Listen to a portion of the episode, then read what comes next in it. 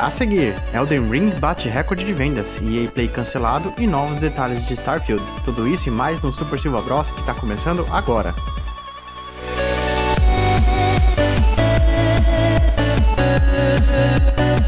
Bem-vindos ao episódio número nove do Super Silva Bros, na semana de dezessete de março de dois mil e vinte e dois. Aqui a gente comenta o que de mais importante acontece na indústria dos games na última semana e falamos sobre o que estamos jogando. Disponível toda semana no Spotify, iTunes, Google Podcasts ou no seu aplicativo favorito. Se você gostou ou tem críticas, deixe uma avaliação pra gente no seu app de podcast, que ajuda a melhorar o programa e a fazer mais pessoas descobrirem o Super Silva Bros. Eu sou Renan Silva e comigo aqui meu irmão gêmeo, Ronier Silva. Tudo Ó, certo, eu Ronier? Vou te falar, eu vou te falar. Tudo bem, tô meio gripada, minha voz tá meio anasalada hoje, então vai ficar mais okay. fácil de vocês entenderem quem tá falando o quê. Uma das críticas que a gente recebeu é porque é difícil diferenciar a voz. Hoje vai tá de boa, hoje vai tá fácil. Mas eu quero dar uma voltada aí na introdução. Eu falei uma vez num episódio aí no podcast, não lembro mais, no último, pro pessoal compartilhar. Vou falar aqui no começo, pra você que tá ouvindo. Compartilhe o Super Silva Bros. Compartilhe, a gente tá fazendo uma edição legal, tá colocando uma musiquinha legal, tá falando umas notícias. Acho que vale a pena agora, tá um pouquinho mais maduro.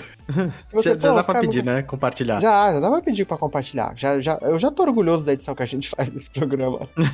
Então, você aí, é meu o amigo, mínimo, minha né? amiga, meu amigo, compartilha aí esse podcast, passa pros seus amigos aí que gostam de jogos, que gostam de videogames, e vamos lá, vamos fazer crescer o Super Silva Bros. É, tá certo? Manda no grupo, manda no grupo do trabalho, no grupo da família, do WhatsApp, do Telegram, porque eu sei que tem gente que passa o ano inteiro mandando corrente no WhatsApp, mandando aquela sua tia que manda fotos de bom dia todo dia. Então, você responde pra ela com o Super Silva Bros. Tá aqui, tia, ó, vê aqui, ó, os meninos falando de videogame. É isso, entendeu?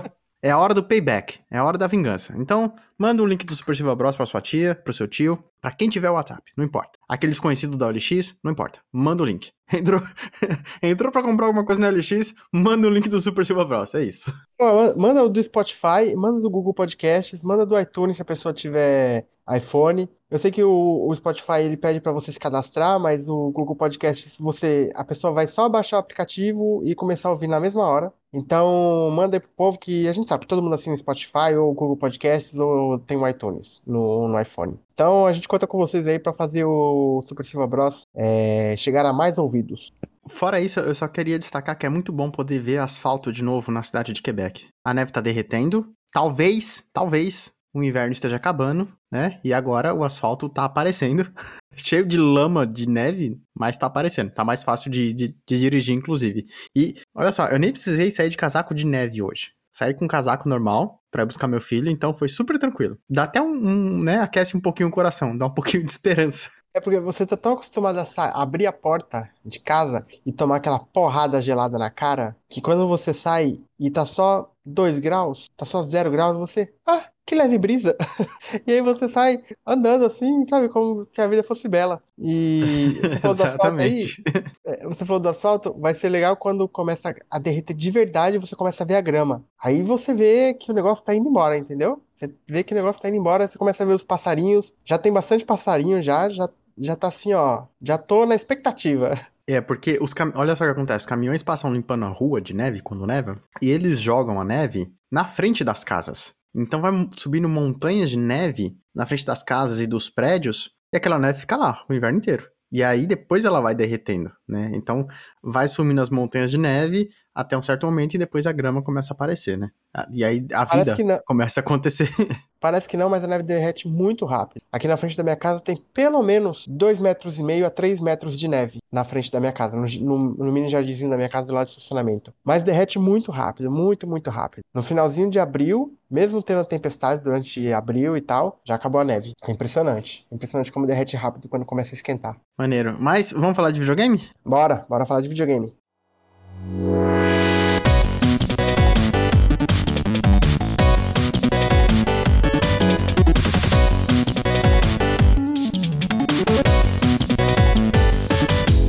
E a primeira notícia de hoje é, de novo, né, Elden Ring, né, batendo carteirinha ah, aqui no, no podcast quem de novo. Diria? Um jogo, ele vendeu doze milhões de cópias, né, a, a Bandai Namco lançou um, um press release, divulgou que o jogo vendeu doze milhões de cópias, isso em menos de um mês de lançamento. São números que se aproximam de, de jogos extremamente grandes, tipo Call of Duty e Call of Duty. né? É o que me vem na cabeça agora. Mas é, já é o jogo mais vendido de dois mil e vinte e dois, segundo a A N P D, que é, é o órgão que contabiliza a venda de, de, várias, uh, de vários produtos, videogames inclusive, né? Um dos principais. E também teve um pico aí de novecentos e cinquenta mil jogadores simultâneos no Steam, né? Isso faz é, Elden Ring ser o sexto jogo com mais jogadores simultâneos no Steam, o que é incrível para um jogo da série Souls, né? Foi tipo, é o breakthrough da série, né? Para as massas e, e, e, e para ter essa audiência é, absurda que tá tendo, né, Rune? Então, inclusive no Japão, foi o jogo de third party que mais rápido já vendeu até hoje. Passando inclusive Dragon Quest, que é sucesso de venda sempre que tem um novo Dragon Quest ou Pokémon. Elden Ring é o jogo de third party mais rápido, vendeu um milhão de unidades no Japão. Também muito, muito streaming, muito streaming ainda hoje. Você entra na, na Twitch, mesmo três semanas, três semanas mais ou menos após o lançamento, ainda tem trezentas mil pessoas assistindo, pessoas jogando Elden Ring. É impressionante, né? Impressionante a From com os jogos, de certa forma, obtusos dela, né? Que não miram as grandes massas, chegando a essa quantidade de, de cópias vendidas. Eu fico impressionado. Assim, você como jogador veterano, né, de Souls, impressionado, eu tô ainda tentando, né, me encaixar ali dentro da série Souls, mas é impressionante porque, assim, é tanta gente jogando, né, fez tanto sucesso que a gente imagina quais são as implicações disso pra, pra From Software e pra indústria de jogos, né, porque o que eu consigo destacar mais, assim, né, a gente já comentou isso várias vezes, mas eles trouxeram a forma do, do open world, do mundo aberto, colocaram, né, uh, uh, Souls lá dentro, né, fizeram essa mistura e aí eles uh, reformularam como funciona o mundo aberto hoje em jogos, né? É difícil, por exemplo, você pensar qual o próximo jogo que vai manter a mesma fórmula de ícones, de carregar pela mão e de fazer tudo pra você dentro do mundo aberto, né? Depois de Elden Ring.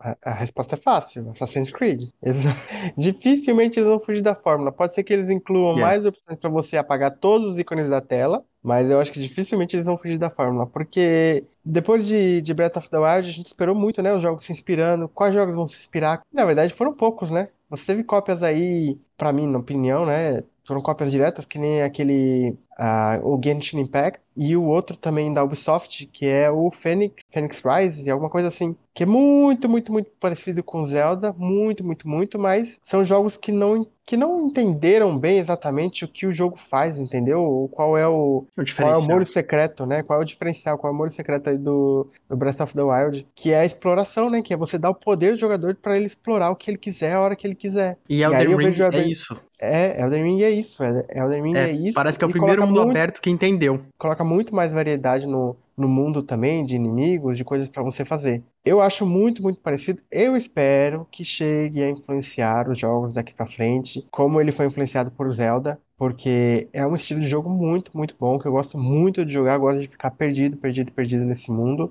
Inclusive, você falou quais implicações, além das implicações óbvias, né, que são é, jogos que vão se inspirar, a Namco Bandai chamou Elden Ring de uma franquia e que quer expandir para além dos jogos. Se você for parar para pensar que o Martin escreveu parte da história desse mundo, o quão intrínseco é a história que o Hidetaka Miyazaki, com a equipe de escritores da From, fazem, fazem os jogos e tal, eu espero talvez uma série, alguma coisa assim para T V, alguma coisa do gênero, filme, com certeza eu acho que não, com certeza, e eu acho não vale, não faz muito sentido na mesma sentença, mas eu acho que talvez um filme daí de Elden Ring ou alguma coisa da história, talvez, quem sabe. É, eu acho que eu toparei muito mais um anime, faz muito mais sentido um anime do que uma série de T V, assim, ou, ou, um, ou um filme. Por mais que tenha é verdade. É, a mão do, do, do George R. Martin, mas o, o anime faz mais sentido pelo jogo, pela cultura japonesa, né? Por quem tá fazendo esse jogo, né?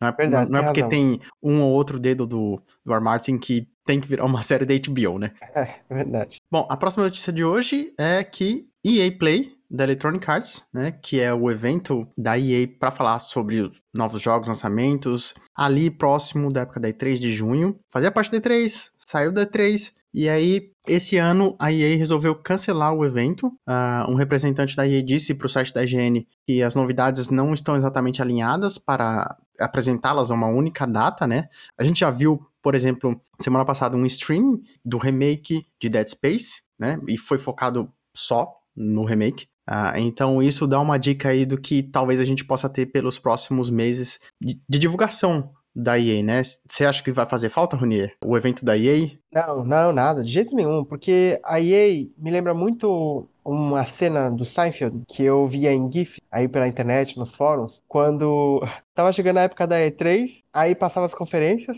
e essas empresas não anunciavam nada. Aí é o, é o George e o Seinfeld sentados na cadeira, assim, eles estão planejando a série da... a série dentro da série, né, do Seinfeld, e o George fala, é uma série sobre nada. E o Seinfeld, nada? Você quer dizer nada? Ele, exatamente, uma série sobre nada. Então é isso. Se é pra fazer uma conferência que você vai apresentar absolutamente nada, é melhor não fazer. Se você for apresentar uma conferência que você vai mostrar só vídeos dos desenvolvedores falando, sim, mostrando artes dos jogos, acho que não faz muito sentido você ter um, uma conferência na E três se você não tem nada pra mostrar. A gente sabe que tem o rumor aí do novo Fallen Order, a gente sabe que tem o Dead Space, que tá pra dois mil e vinte e três agora, a gente sabe que tem Dragon Age, um novo Dragon Age, que provavelmente deve aparecer no The Game Awards. Antes de lá, acredito que não deve aparecer. Tem o novo Need for Speed, que tá, tem um rumor aí pra sair esse ano também. Mas é um rumor, né? Até onde a gente sabe. E também depois do fracasso de, de Battlefield, acho que é melhor eles recolherem os cacos e, e trabalhar na miúda. E fora que, por um lado, é bom para as empresas, né, que estão desenvolvendo ali, para quem, para Respawn, para Motive, para BioWare, focarem os esforços nos jogos, em vez de ficar preparando asset, trailer, para colocar na E três, então, e correndo com prazo para, né, você tirar uma equipe só para fazer isso, poxa, você tira tempo de desenvolvimento do jogo, né, então coloca o pessoal para focar no jogo em vez de ficar focando em marketing, né, então faz muito sentido isso. E outra, se for para também ficar mostrando, olha, esse, esse teaser de dezesseis segundos aqui de C G, ou desenvolvedor falando com tela borrada e arte no fundo, comentando sobre o conceito do jogo, não faz muito sentido, né, num showcase. Então, eu acho que é uma decisão acertada da E A, né, deixa o pessoal trabalhar, deixa o, o povo trabalhar, e quando estiver pronto para apresentar, apresenta um por um, faz um, um, um evento da Respawn, mostra os jogos da Respawn, depois faz da BioWare, não tem problema, cada um no seu tempo, sem precisar apressar ninguém. É, pra fazer a apresentação da E três iguais eles fizeram nos últimos anos aí, em que todo mundo fecha o stream na hora que estiver passando Madden ou FIFA, e aí vão falar de, de BioWare pra falar que não tem nada pra falar de BioWare, sabe? É melhor cancelar mesmo e mostrar alguma coisa com substância aí a hora que tiver coisa pronta. É, e a terceira notícia de hoje é que tá rolando uma debandada de funcionários, né, do estúdio... O Xbox montou, né, do zero, que é a The Initiative. É um estúdio que eles montaram em Santa Mônica, começaram do zero, trouxeram o pessoal que trabalhou em Tomb Raider, da Crystal Dynamics, e, e tá rolando um, uma demissão em massa, assim, vamos colocar, né, de pelo menos metade dos profissionais que foram contratados nos últimos anos. É, hoje, aparentemente, são cinquenta funcionários dos cem de quadro de funcionários de máximo que eles já tiveram. E, aparentemente, essa, essa debandada deve-se ao fato de que o pessoal não estava contente com o ambiente de trabalho, com o gerenciamento, devido ao fato de que decisões criativas estavam sendo meio top-down, assim, né? Então, as pessoas que foram contratadas para serem criativas não estavam podendo exercer as profissões delas, né? Parece que mais da metade da empresa não estava contente com isso, e aí começou esse êxodo de funcionários, né? E para conter um pouco isso também, a Crystal Dynamics foi se envolvendo mais no projeto, mais e mais e mais, e aparentemente ela é agora quem lidera o desenvolvimento do projeto. Como que você vê isso, Rony? Como que isso pode afetar o desenvolvimento de, de Perfect Dark? Porque a gente teve um trailer no penúltimo Game Awards de Perfect Dark, uma C G super rápida, mas aparentemente com esses problemas de desenvolvimento pode ser que a gente demore um pouco para ver de novo. É, a verdade é que eles anunciaram muito cedo, né? Eles queriam ter alguma coisa para mostrar e anunciaram muito cedo. Tudo bem, ele falou assim, tá, o estúdio tá mostrando no que, que ele tá trabalhando, certo? Mas o anúncio foi muito cedo. Você falou demitidos, né? Mas os funcionários estão indo embora, por escolha própria. Você tem muita gente que era da Santa Mônica, da Naughty Dog, pessoas que eram da Crystal Dynamics, que agora voltaram para Crystal Dynamics e agora voltaram a trabalhar no projeto da Initiative. Eu acho que o projeto deve, aparentemente vai sofrer algum reboot, alguma coisa assim, dentro do próprio desenvolvimento. Problemático, né? Problemático quando você tem que trazer uma outra empresa de fora e as pessoas que estão trabalhando com você é, não estão contentes com as, com as decisões criativas. É, é até interessante, né? Isso vindo da da Microsoft, que a impressão que eu tenho é que, pelo menos nas aquisições que eles têm feito, é liberar o pessoal para trabalhar, né? Libera o pessoal para fazer do jeito que quer, continuar trabalhando do jeito que está funcionando. Agora, para começar um estúdio do zero, aparentemente não está indo muito bem, né? E é tudo questão de, de gerenciamento mesmo. É, uma, é um dos poucos casos que você vê o pessoal indo embora porque tem um problema de decisão criativa e não porque as pessoas estão sendo assediadas, né? Vou fazer o advogado do diabo aqui e defender do Xbox. O Xbox pode ter chegado... O Xbox Game Studios pode ter chegado pra The Initiative e falar, ó, fica à vontade pra fazer o que vocês quiserem. Mas a liderança lá dentro é que não deve ter, tipo, essa mentalidade de liberdade criativa entre ali a equipe, entendeu? É, é essa é a impressão que eu tenho da forma como, como tava sendo divulgado. Porque a gente sabe que a Microsoft, nas compras que tem feito, né, de, de estúdios, desde Minecraft, tem dado essa liberdade pros estúdios que já estão formados. Já tem uma cultura, já conseguem, já sabem o que querem, já estão desenvolvendo, então continua o que vocês estão fazendo e é isso. É, o problema é que é, aqui, na The Initiative, eles não têm uma cultura, tá sendo formado ainda, por mais que tenha tipo, sido anunciado em dois mil e dezoito, né? A gente já tem quatro anos já de, de empresa. Claro, demora um tempo, é difícil contratar, é, a gente sabe que o mercado de T I, de uma forma geral, tá numa demanda ridícula, absurda, então os profissionais que trabalham com isso têm um poder de escolha, então eles podem escolher não trabalhar numa empresa e, e procurar outra empresa, então fica difícil pro Xbox gerenciar esse tipo de coisa ali dentro da liderança, né? E aparentemente assim, um dos, do, dos cabeças da, da Initiative era ex-funcionário da Crystal Dynamics. Então, talvez ele já tenha vindo com uma forma de pensar e talvez ele já tenha já trazido essa opção, olha, vamos terceirizar esse trabalho para Crystal, então ele já venha com uma mente um pouco mais fechada dentro do que ele quer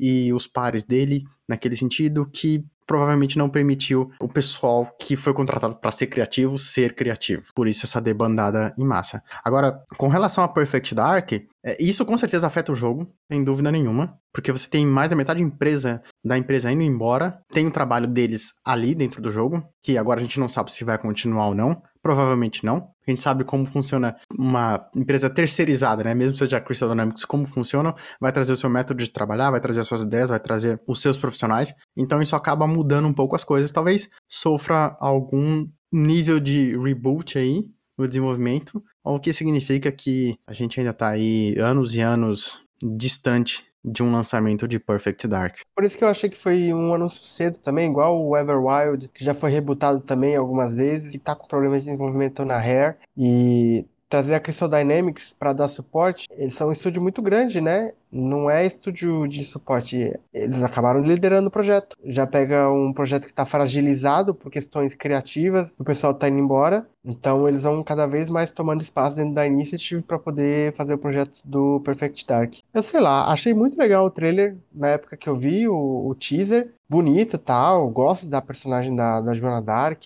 mas agora a expectativa é zero. É zero para esse jogo aí, por causa dos problemas. Vamos ver como é que vai ser daqui para frente, nesse jogo, a impressão que eu tenho é que está cada vez mais longe. E a próxima notícia de hoje, a última, né, é que teve um, um vídeo, né, falando sobre, um pouco sobre o desenvolvimento de Starfield, que é o próximo jogo, o próximo grande jogo da Bethesda. E aí, uma mesa redonda com alguns desenvolvedores, né, um deles, inclusive, o Todd Howard, é o papa do R P G ocidental, né, vamos colocar assim, e, e eles comentam um, um pouco sobre o que, que vai ter no jogo, né, basicamente. Então, eles falam sobre diferentes backgrounds que você pode escolher para o seu personagem.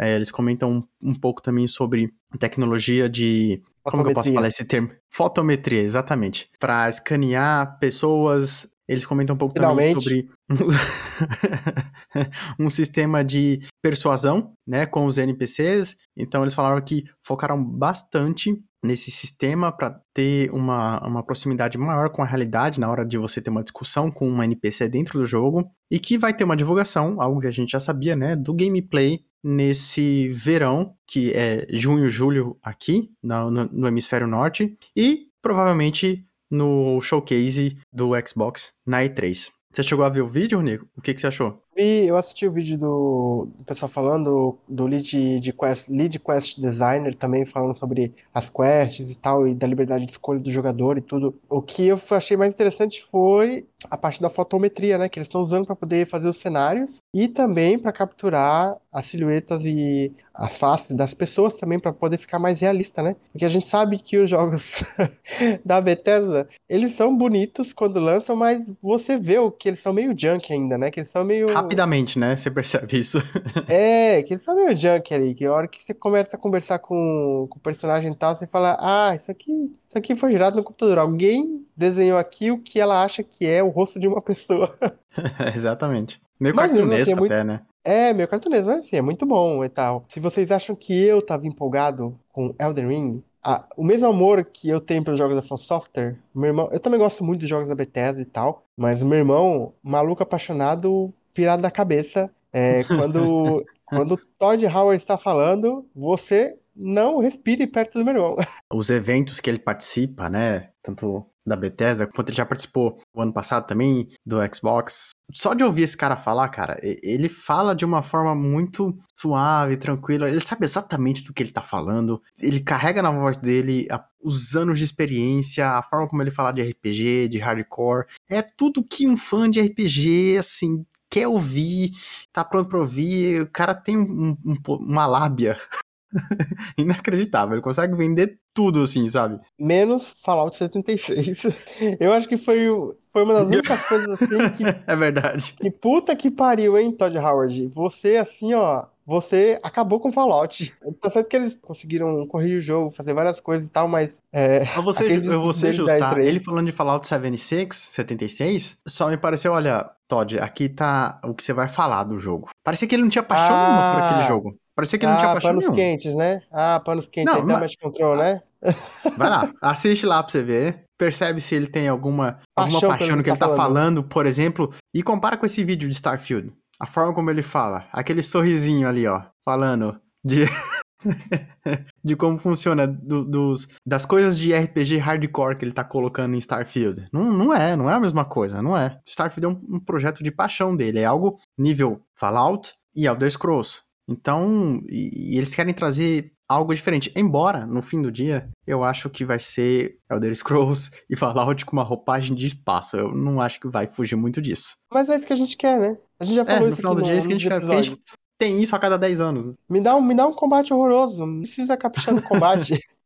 Me dá um é N P Cs aí, entendeu? Que às vezes você fala a coisa três vezes, ele repete quatro, cinco vezes. Tem quatro, cinco falas. Jogo... Então, é isso que a gente quer, sabe? É, a gente quer a história do mundo, a história do universo, tudo sendo contado. Eu só, eu só tô curioso pra saber como é que vai ser a criação do personagem, né? Porque no Fallout você cria o personagem, né? Mas no Skyrim você cria as raças, você pode ter... E esse uhum. é um jogo que vão ter muitas raças, né? Não vão ser só humanos. Mas pelo que eles falam durante essa mesa redonda aí, é sempre focado na humanidade, o próximo passo da humanidade e tudo mais. Então eu acredito que vão ser só a criação de seres humanos, né? Nossa, ele, fa- ele fala uma coisa nesse episódio que é, assim, a gente sempre imaginou o que que tem além do universo, né? E foi algo que pegou no meu pessoal, assim, porque realmente, quando eu era criança, eu sempre pensava, poxa, tem a Terra, tem o Sol, tem os planetas, o que que tem mais além disso? Onde, até onde vai, sabe? E ele repetiu isso como se fosse eu me questionando. Ai, meu amigo, aí é, aí é osso, né? Não tem como não, é, aí é não gostar desse cara que... falando. E aí você espera que a criatividade do, dos escritores, né, do, dos quest designers, entrem pra te surpreender. Exato. Né? Porque não adianta só chegar e falar assim, ah, o que que tem além do universo? Ah, tem uns aliens. Ah, é, é isso? É, tem uns aliens aí que estão de boa aí, numa guerra intergaláctica entre outros aliens e tal, não sei o quê. Eu espero muito, muito, muito desse jogo. Pra mim, eu depois também. de Elden Ring, passar da Elden Ring,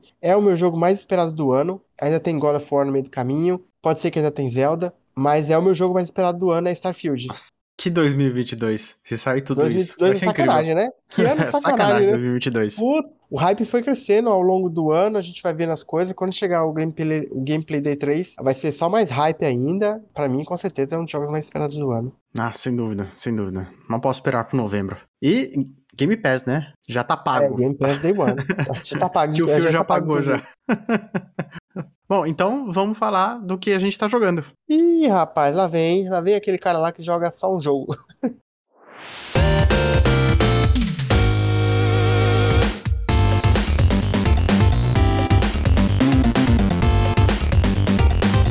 Então eu vou fazer uma pergunta meio óbvia aqui, que todo mundo que já ouve esse podcast sabe, mas o que, que você tá jogando, Ronia? Olha, queria chegar aqui e trazer novidade pra vocês. Mas a verdade é que eu só tenho jogado Elden Ring. Baixei lá Guardiões da Galáxia, baixei Tunic, mas eu só tenho jogado Elden Ring, e essa que é a verdade. Vai ser mais uma atualização, não passar muito tempo falando também. Eu avancei um pouco, né, no, no mapa e tal. Cheguei numa cidade lá, por uma parte fraca do jogo, que é o Shaded Castle, por um pântano de veneno que tem em todos os jogos da From. Tipo, tem algumas coisas pra mitigar que eles dão, sabe, item e tal. Você pode fazer uns crafting de, de item de cura. E, obviamente, aquele lugar ali tá... Tá ali pra você encontrar o item que provavelmente você vai usar pra poder acessar outros, outro chefe. Porque o chefe da área também é, é um chefe repetido, que eu já tentei ele três vezes. Mas tem chefe repetido no jogo? Tem. Hum. Assim, os chefes de, das Legacy Dungeons, eles não são repetidos. Entendi. Agora, chefe de, de mina, chefe de catacumba, eles se repetem. Eles têm algumas variações de ataque, algumas variações de visual, mas são basicamente o mesmo chefe. Que nem um chefe, uhum. Não sei se você já viu, que é um gato que tem uma espada, parece uma estátua. Sim, sim, já enfrentei um desses. Então, tem várias variações dele. Ah. Só muda alguns ataques, algumas coisas assim. E aí eu cheguei nessa parte e aí, putz, eu não gostei do level design, achei... É que assim, ó, se colocou veneno, me perdeu. Entendeu? Tipo, eu já fico... Ai, cara... É igual faz na água pra mim.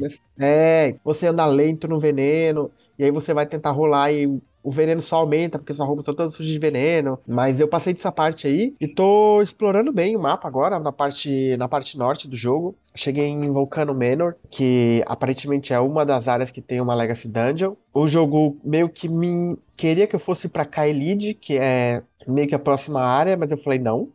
Eu vou pra essa outra área aqui, ver o que, que tem lá. E é isso aí, eu... Tinha passado a Renala, né? Que é da, da academia lá, Raya Lucaria. Acho que é isso. Peguei mais uns itens e tal. Mas tô explorando. Explorando, melhorando as minhas armas. Inclusive, peguei uma katana nova, que é a katana do Yura, que tem um N P C lá no começo do jogo. Não sei se você chegou a encontrar ele. Ele é tipo um samurai que tem um chapéu de palha, só que é de, de, de ferro. Um negócio assim. Não, acho que ainda não. Não? Tá bem no começo do jogo, bem em, em Lingrave. Ele tá debaixo de uma... Meio que, tipo, uma ponte. Assim, não é bem uma ponte, é... Uma estrutura que caiu e fez uma caverninha lá e ele tá lá embaixo. Enfim, eu fiz a questline dele e aí eu peguei a espada. E aí eu comecei a fazer a quest também pra pegar o set do uh, Bloody Wolf, que é tipo o personagem que aparece nos, nos trailers de abertura e tal, nos trailers de, de revelação de Elden Ring, que não tem logo de cara essa classe, né? Você precisa ir atrás desse set aí. Então eu tô fazendo a quest desse set agora. E continuo gostando muito. A exploração, pra mim, é muito valiosa nesse jogo. Sabe, mesmo que a recompensa não seja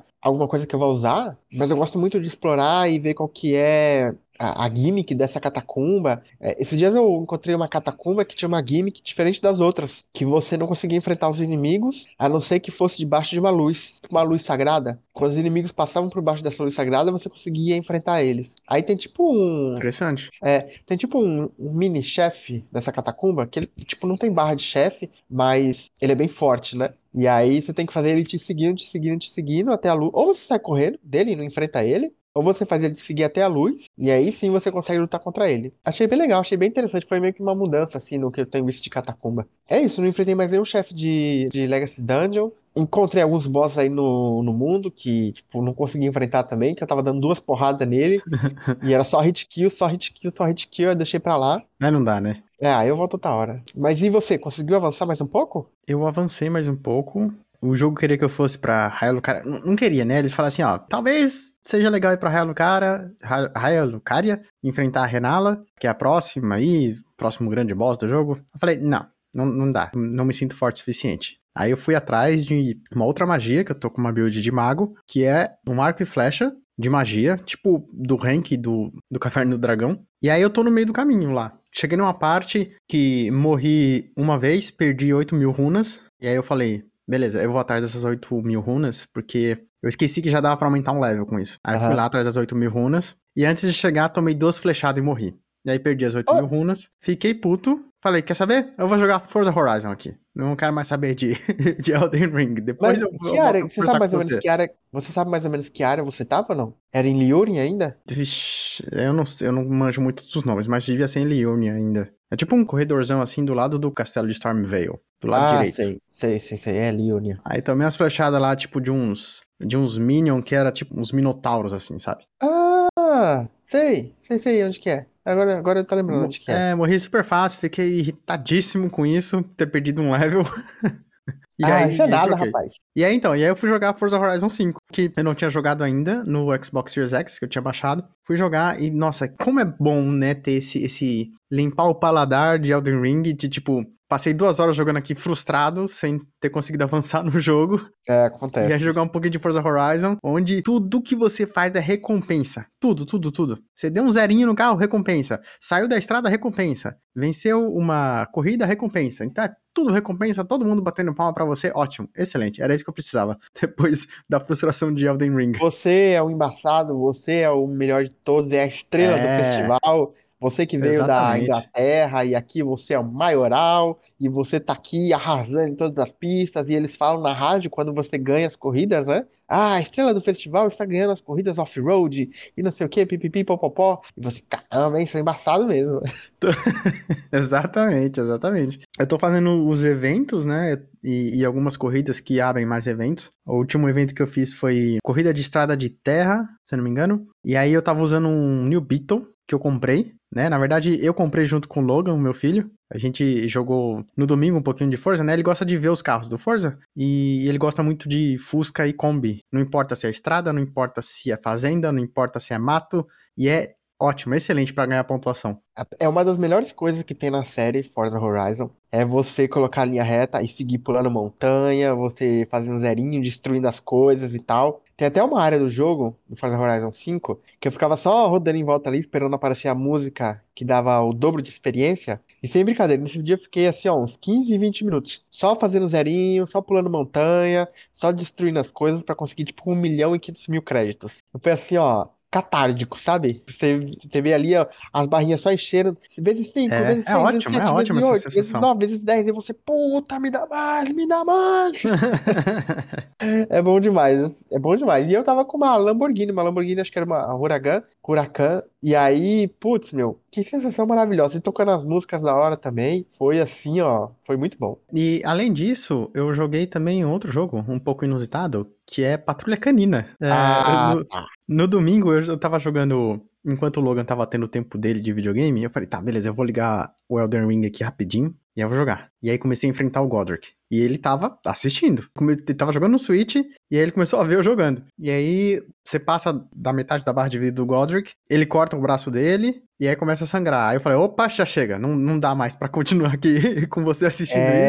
isso. É uma cena bem grotesca mesmo, porque ele pega um machadão assim, ó, e arranca um dos braços e enfia na cabeça do dragão. E aí ele tem um dragão numa das mãos, assim, ó, é, é grotesca, nojenta, é muito da hora essa cena, mas não sei que tipo de memória que criou na cabeça do Logan aí, os de dois anos. Não, não, não, eu, eu tava com a mão no olho dele, assim, ele tava puxando minha mão, mas ele não viu muito bem. E aí eu já tinha baixado Patrulha Canina pra ele ver, né, e aí eu mudei pro Patrulha Canina... E joguei Patrulha Canina nesse domingo com meu filho, mas ele segurando o controle e eu jogando no controle, né, de verdade, e ele segurando o segundo controle. Classe. E é um jogo, assim, ótimo pra crianças que já tem uma noção de direções e, e de espaço três D, que sabe, né, já jogar videogame, né, o Logan ainda não sabe muito bem. Então, o jogo é três D ou é plataforma? Como que é? O jogo, ele é três D? Em três D, são uhum. fases... Tem algumas partes de plataforma que você precisa alcançar para encontrar certos itens que a fase pede que você encontre para chegar no final dela, né? Então, por exemplo, tem uma das missões que você tá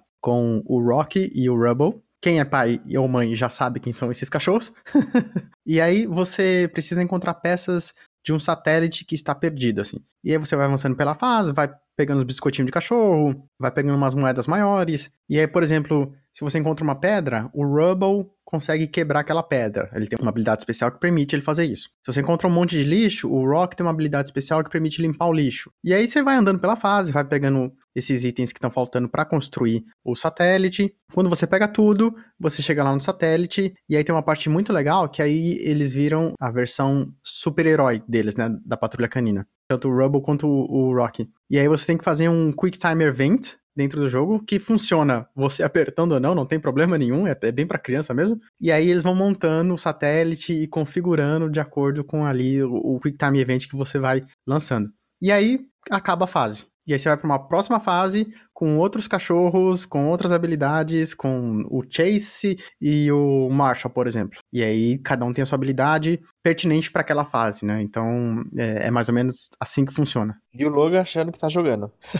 O Logan achando que tá jogando. Ele tem um controle que tava sem pilha e o meu controle que eu tava jogando. É que assim, é um pouco complexo para ele, né? Ele tem dois anos e meio, então... Uhum. Ele não entende muito bem ainda, não tem a sincronia do, das duas mãos de jogar ao mesmo tempo, assim, né? Com tela tátil, beleza. Mas os botões ali, o analógico, pra ele é um pouco, é um pouco complicado ainda. Então eu jogo é, e ele mais observa. três D e tal. Aham. Uhum. Exato. Eu queria te perguntar um negócio, que você falou que o Logan segurando os controles aí e tal. Eu sei que você deixa o Logan jogar videogame às vezes e tal. É, só que aqui em casa, a Clara tem cinco anos e ela nunca jogou videogame. Porque aqui em casa a gente meio que, tipo... Errou, erra às vezes no tempo de tela dela, né? É, às vezes a gente deixa ela muito tempo na T V e ela fica muito irritada depois que fica muito tempo na T V e tal. A gente já corrigiu isso, não tem mais T V durante a semana aqui em casa, só de final de semana, uma ou duas horinhas. E aí por isso que ela não começou a jogar ainda. Porque, putz, a gente não consegue nem controlar a T V, como é que eu vou controlar o videogame, né? Você fala assim, ah, como é que eu vou controlar? Você é o pai, você tira, né? Mas às vezes é muito cômodo, né? Pra gente. Precisa limpar a casa, fazer comida, alguma coisa assim.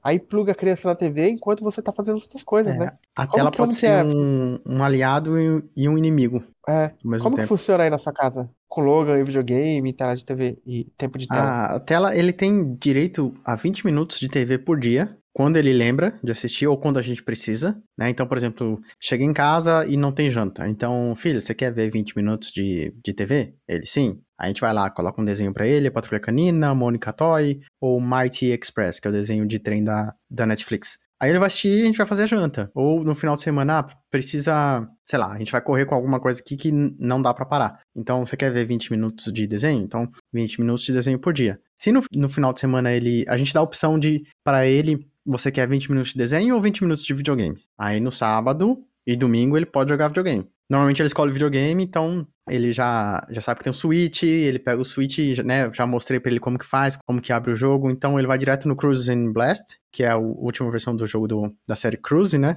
E ele adora, porque tem é, caminhão de bombeiro, tem vários carros de diferentes marcas, né? Tá, é, é bem divertido assim, é bem arcade. E o jogo... praticamente se joga sozinho, né? Então ele vai lá, abre bonitinho, escolhe o carro, escolhe a cor do carro que ele quer e aí ele começa. Isso tudo sozinho, claro, porque eu já ensinei pra ele. E aí ele fica vinte minutos ali, ele já sabe que é vinte minutos e que daqui a pouquinho eu já vou desligar pra ele. Então, tanto isso como a T V, ele já entende o tempo que ele vai ficar. É muito difícil, assim, ele ficar irritado quando a gente desliga. A gente encontrou esse equilíbrio de vinte minutos por dia pra ter esse tempo, pra ele se divertir, basicamente, né? Porque vinte minutos... A gente, como pai e mãe, pra fazer alguma coisa na casa, não é nada, né? Não, então... Não, vinte minutos não dá pra nada. Mas funciona, funciona muito bem esses vinte minutos diários, assim, de, de tela. Aí, sábado e domingo, videogame, né? Se ele quiser. Uh, mas tem vezes durante a semana que ele nem lembra. Ele chega, vai brincar com alguma coisa assim, e aí já é hora da janta. E aí a gente conseguiu fazer a janta ou, ou entreter ele de uma forma que não precisou de tela.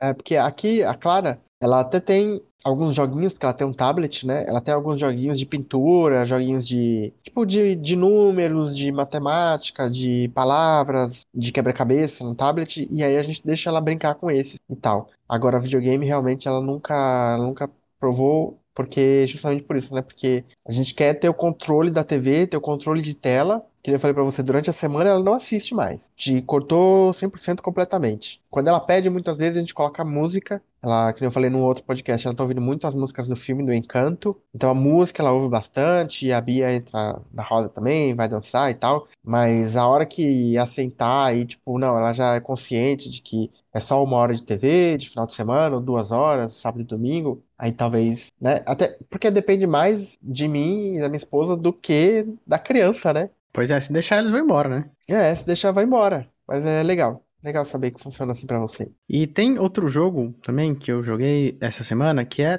Tunic, né? É um jogo que tá aí acho que há seis anos em desenvolvimento, mais ou menos, é uma pessoa só que desenvolveu, então por isso que eu realmente levo esse tempo todo. E a qualidade do jogo também se traduz nisso, né? Foi um jogo indie. E é um pouco impressionante, né? Que seja feito por uma pessoa só. Dada a qualidade visual do jogo. Exato. E as coisas que tem pra fazer no jogo, e combate, e a língua própria que ele criou pro jogo, é assim, ó, impressionante. É claro que deve ter um trabalho de ajuda da publisher, né? Mas pra ser tudo feito por uma pessoa só, eu fiquei bem impressionado. É, e o jogo, ele foi ah, apresentado na conferência da Microsoft há alguns anos, então a gente só esperando quando é que vai sair, quando é que vai sair, e pra nossa surpresa saiu essa semana agora, dia dezessete, direto no Game Pass, né, o Game Pass aí entregando novamente. E aí, é um jogo que eu queria muito jogar, fui correndo, já fiz o download, já joguei umas duas horas de, de Tunic e tô adorando o jogo, assim, sabe? Ele tem um visual bem parecido com Zelda, principalmente o Zelda que saiu, o remake de Link's Awakening, que saiu pro Nintendo Switch,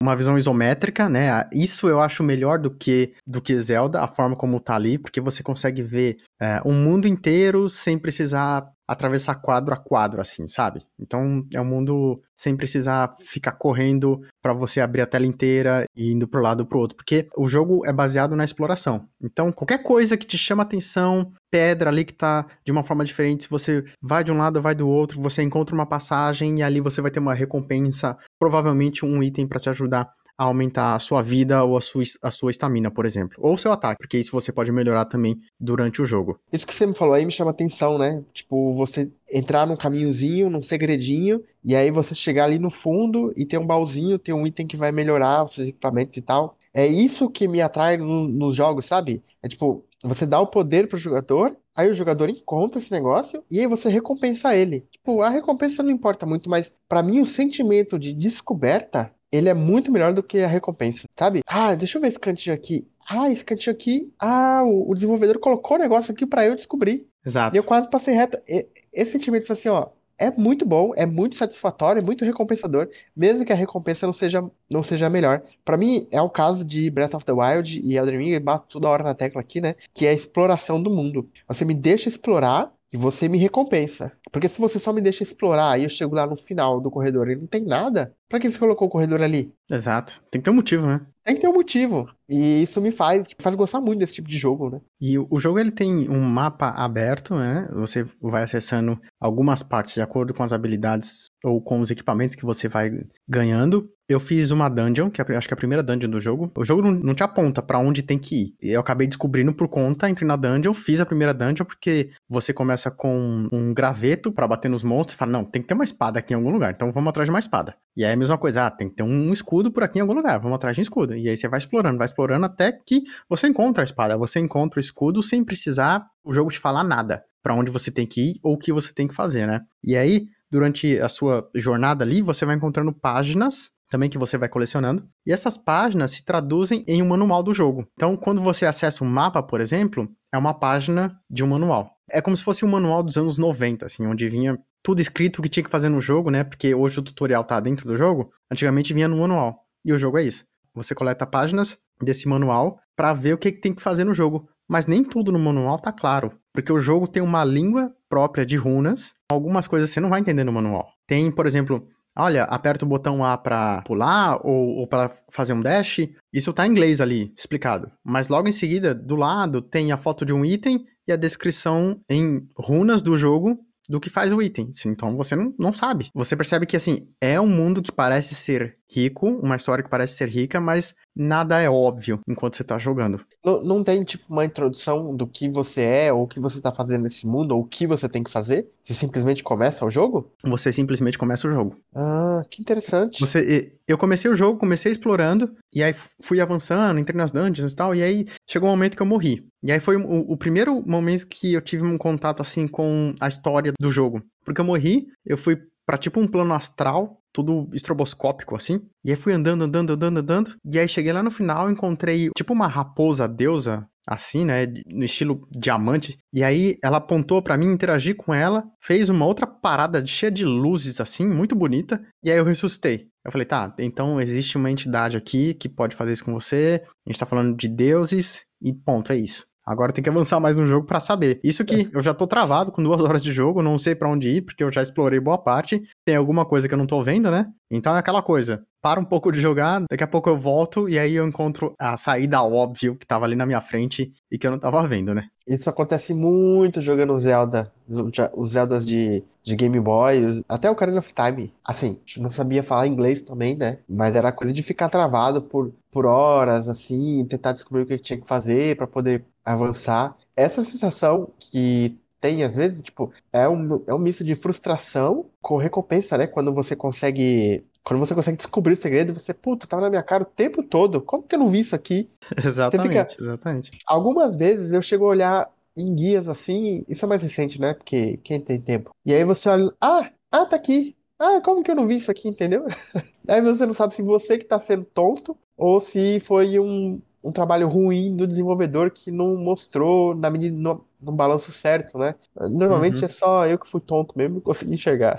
É, porque normalmente a gente tá jogando meia-noite, uma da manhã, tá ali, ó, lutando contra o sono pra tá jogando, porque quer jogar, é sempre uma escolha muito difícil, dormir e jogar, e aí acaba não vendo, acaba perdendo, passando e tal, já tá um... o cérebro já tá estressado, né, de, de procurar e acaba não enxergando. E a gente fala, eu tô falando muito de Zelda, né, que se parece muito com Tunic, mas tem algo no combate do jogo que lembra um pouco Souls, assim, sabe? Não vou falar que é Souls, mas lembra um pouco, porque, por exemplo, se você morre, você perde um pouco da, do seu dinheiro. Não é tanto assim, se você quiser você pode voltar lá e pegar, mas não vai fazer tanta diferença, não é tudo que você perde. E as batalhas, por exemplo, se você encontra os minions, os monstrinhos mais pequenininhos, você pode enfrentar, tipo, cinco de uma vez, não tem problema nenhum. Usa o seu escudo, usa a sua espada e vai embora. Mas tem inimigos, por exemplo, que se você não souber como abordar eles, eles vão te matar em, em dois ataques. Então, você precisa dar um parry, você precisa rolar, você precisa fazer um ataque e esperar o que, que esse monstro vai fazer pra você aprender o que ele tá fazendo e aí você tentar novamente, assim, sabe? E, e sempre que você salva o jogo, esses monstros voltam. Então, o desafio continua. E aí você pode tentar novamente, cada vez vai ficando mais fácil, porque você já entendeu como funciona o padrão daquele, daquele inimigo. É, você falou aí, são todos os elementos da série Souls. É barra de estamina, é rolar, é ver... padrão de ataque, é corpse run, é parry, parry é um clássico do, dos jogos da From, parece ser bem interessante o combate, eu lembro de ter jogado a demo há um ano ou dois atrás, não, um ano atrás na verdade, né, porque foi, acho que no final de ano, durante o The Game Awards, que eles colocaram algumas demos, e aí tinha a demo do Tunic, e aí eu joguei umas duas horinhas e tinha gostado bastante, e falei, pá, não vou continuar jogando a demo, porque eu vou esperar pra ser o jogo completo, porque eu tinha gostado do combate, tinha gostado da exploração, e aí eu percebi que o combate era mais do que só bate, bate, bate, defende, igual você faz em Zelda, né? Em Zelda você bate, bate, bate e espera o bicho morrer e fica acabou, defende uma flechada ou uma espadada e tal. É isso aí. Mas ele tem um pouquinho mais de profundidade nesse combate. E foi isso que eu gostei na época, foi o combate e o visual, né? O visual dele é muito bonito, parece um diorama, assim, eu não sei, eu não sei, tem alguma uma leveza nos gráficos que é, é, é aconchegante, aí, né? É meio aconchegante ver, ver e jogar a Tunic. Eu vou, eu já baixei, pretendo jogar também, mas na época a impressão foi muito boa quando eu joguei a demo no Xbox. É, pra quem tem, pra quem gosta de Zelda de uma forma geral e não tem oportunidade de jogar um novo Zelda agora, acho que Tunic supre bem e vai além, inclusive, do que, do que Zelda faz. Então pra quem tem Xbox, tá no Game Pass, tanto P C quanto, quanto no videogame, então vale super a pena jogar, vou continuar jogando, é um jogo que eu quero terminar, se ele me permitir, se eu não for estúpido bastante, né, pra ficar travado a cada duas horas, mas eu tô adorando o jogo. E tem boas opções de acessibilidade, né, tem o modo que você, tipo, de estamina infinita, ou o modo que você é invencível e tal, pra poder continuar jogando o jogo, achei bem interessante ter essas opções aí, porque aí, é, apesar do, de você minimizar o combate, né, você ainda tem a questão da exploração, né, que é, aparentemente é um elemento muito forte no jogo. Eu acho que é o principal elemento, né, da exploração e essa, e essa recompensa. Ainda na veia do Elden Ring, a exploração faz você contar suas histórias, né, é claro que dentro do Tunic não tem um lore tão, tão pesado ou um mundo tão aberto, assim, pra você explorar. O mapa é bem parecido, de novo, com Link's Awakening. É um grande mapa que às vezes você precisa de algum item ou outro para abrir certas partes da fase, e a exploração permite que você colete itens e, e, e consiga avançar na história, uh, ou de forma mais fácil, por exemplo, ou, ou de forma mais difícil, né? Porque você pode encontrar mais poções antes de enfrentar aquele mestre, aquele boss complicado, ou, ou não. Você pode ter um item, uma varinha que pode lançar magias, que pode te ajudar no meio do caminho, né? Então, tudo depende do jogador e da, e da curiosidade. E, e isso o Tunic faz muito bem. Legal, tô bastante interessado nesse daí, em Tunic. E eu acho que é isso, né? Já falamos bastante do que a gente jogou. É verdade, acho que acabou. Eu não joguei mais nada mesmo, foi só Elden Ring. Então esse foi mais um episódio do Super Silva Bros. Obrigado por ficar com a gente aqui até o final. Se você tiver perguntas, críticas, sugestões, envie um e-mail para s silva bros arroba gmail ponto com ou segue a gente no Twitter, no arroba Super Silva Bros, no arroba Renan ou Silva, no arroba Deronier. A gente tá também no Facebook, Super Silva Bros, e no Instagram, Super Silva Bros também. É, a gente só tá tentando entender como coordenar todas as redes sociais, porque, cara, é muita coisa pra ficar postando, então a gente tá aí é, tentando encontrar o equilíbrio, mas... Tá capengando ainda. Em todas as redes sociais a gente sempre posta o episódio que saiu, né? Então, segue a gente lá e manda mensagem, conversa com a gente. É, conversa com... Não, deixa a gente falando aqui sozinho, não. Manda um e-mail. Manda um e-mail, manda uma mensagem, de repente a gente... De repente não, se você mandar, a gente vai ler aqui no podcast. Com certeza. Porque vai ser a primeira pessoa a mandar um e-mail. Então é isso, até semana que vem. Até semana que vem. Tchau!